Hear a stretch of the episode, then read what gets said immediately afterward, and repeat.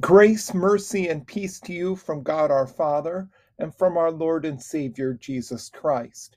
Our sermon text is recorded in Psalm 81, verses 8 through 10. Hear, O my people, and I will admonish you. O Israel, if you will listen to me. There shall be no foreign God among you, nor shall you worship any foreign God. I am the Lord your God, who brought you out of the land of Egypt. Open your mouth wide, and I will fill it. Dear fellow redeemed, when you're hungry, what type of food do you eat? What's your favorite food that satisfies a deep craving you may have? Is it sweet, crunchy, salty, or creamy? After you've eaten it, how long do you feel satisfied? When I'm hungry, I'm a creature of habit. A bowl of Lucky Charms for breakfast, a sweet and salty almond or peanut granola bar to get some protein in the mid morning, and an apple or banana in the late afternoon. From the drawings students have left on the dry erase board outside my office, I see that some have taken notice of my snacking habits. These snacks often satisfy my hunger when I've gone too long without eating any food. But what do you turn to when you have a deeper emotional or spiritual hunger inside? In our psalm today, God is talking about more than physical food. An apple, a banana, granola bar, or a bowl of Lucky Charms do little to satisfy our emotional or spiritual needs. Only God can do this. In this call to worship Him alone, He invites us open your mouth wide, and I will fill it. When we have a deep, deep need to be satisfied, like loneliness, fear, or pain, God invites us to turn to Him. He wants to feed us in a way that really satisfies our deepest needs. Psalm 81 is filled with imagery from the exodus from Egypt and the 40 years of Israel's wandering in the wilderness. This was a time of great hunger for the Israelites, a time of testing. Why did God's people experience this time of hunger? Moses answers in Deuteronomy So he humbled you, allowed you to hunger, and fed you with manna which you did not know, nor did your fathers know, that he might make you know that man shall not live by bread alone, but man lives by every word that proceeds from the mouth of the Lord.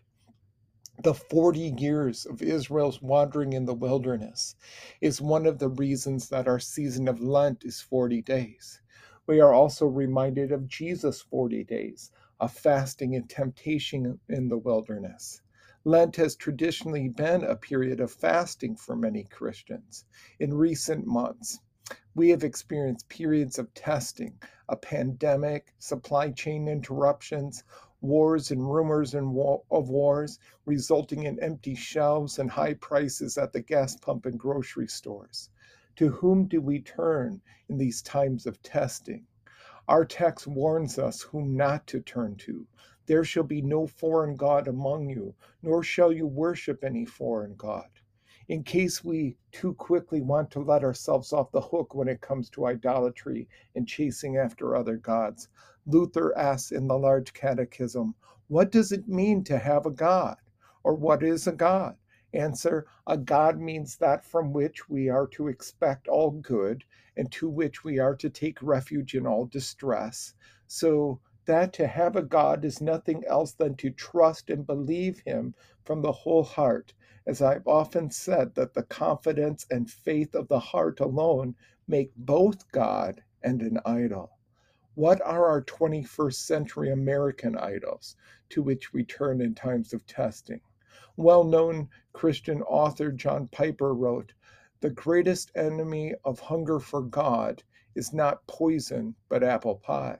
It is not the banquet of the wicked that dulls our appetite for heaven, but endless nibbling at the table of the world. It is not the X rated video, but the prime time dribble of triviality we drink in every night. For all the ill that Satan can do, when God describes what keeps us from the banquet table of his love, it is a piece of land, a yoke of oxen, and a wife. The greatest adversary of love to God is not his enemies, but his gifts. and the most deadly appetites are not for the poison of evil, but for the simple pleasures of earth.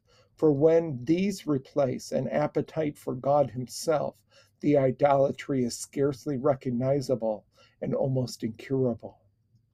Our psalm is a call for us to repent to, of our misplaced ang- hunger, to admit that we have put our focus on the gifts rather than the giver, that our hearts have turned to the to secret idols.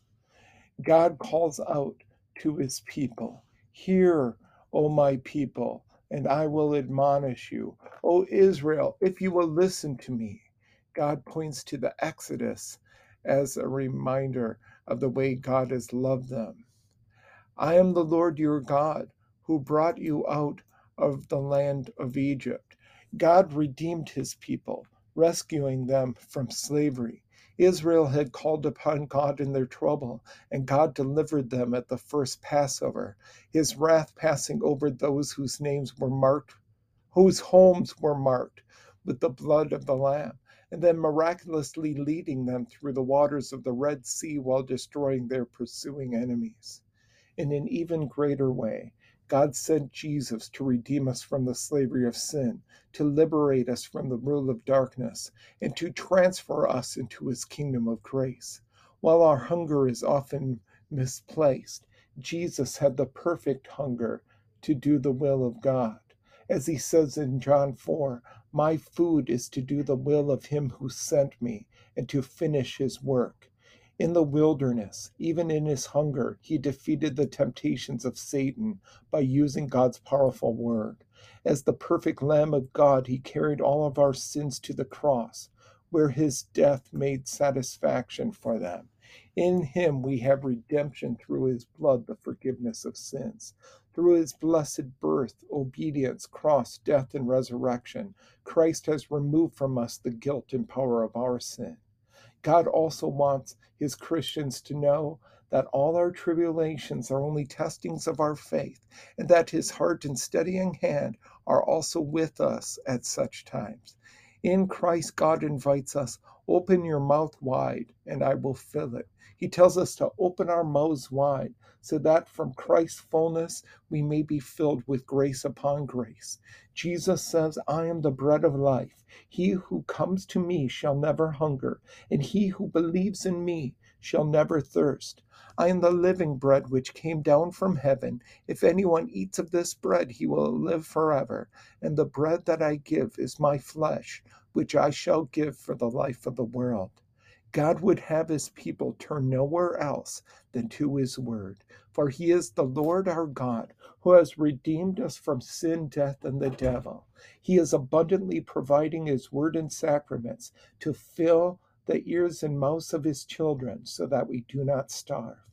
In his means of grace, we can have even today a precious foretaste of the feast to come. We can have contentment with the little or the much that we have in this life when our lives and faith are centered on Christ, the bread of life from heaven. For he has promised, Blessed are those who hunger and thirst for righteousness, for they shall be filled. Amen. Let us pray. Almighty God, you have rescued your people from slavery, and through the passion of your Son, acquired a new people united in his body and marked with the sign of his holiness. Feed us with your finest bread, so that we may have food for this life and a foretaste of eternity, where you live and reign with your Son and the Holy Spirit, now and forever. Amen.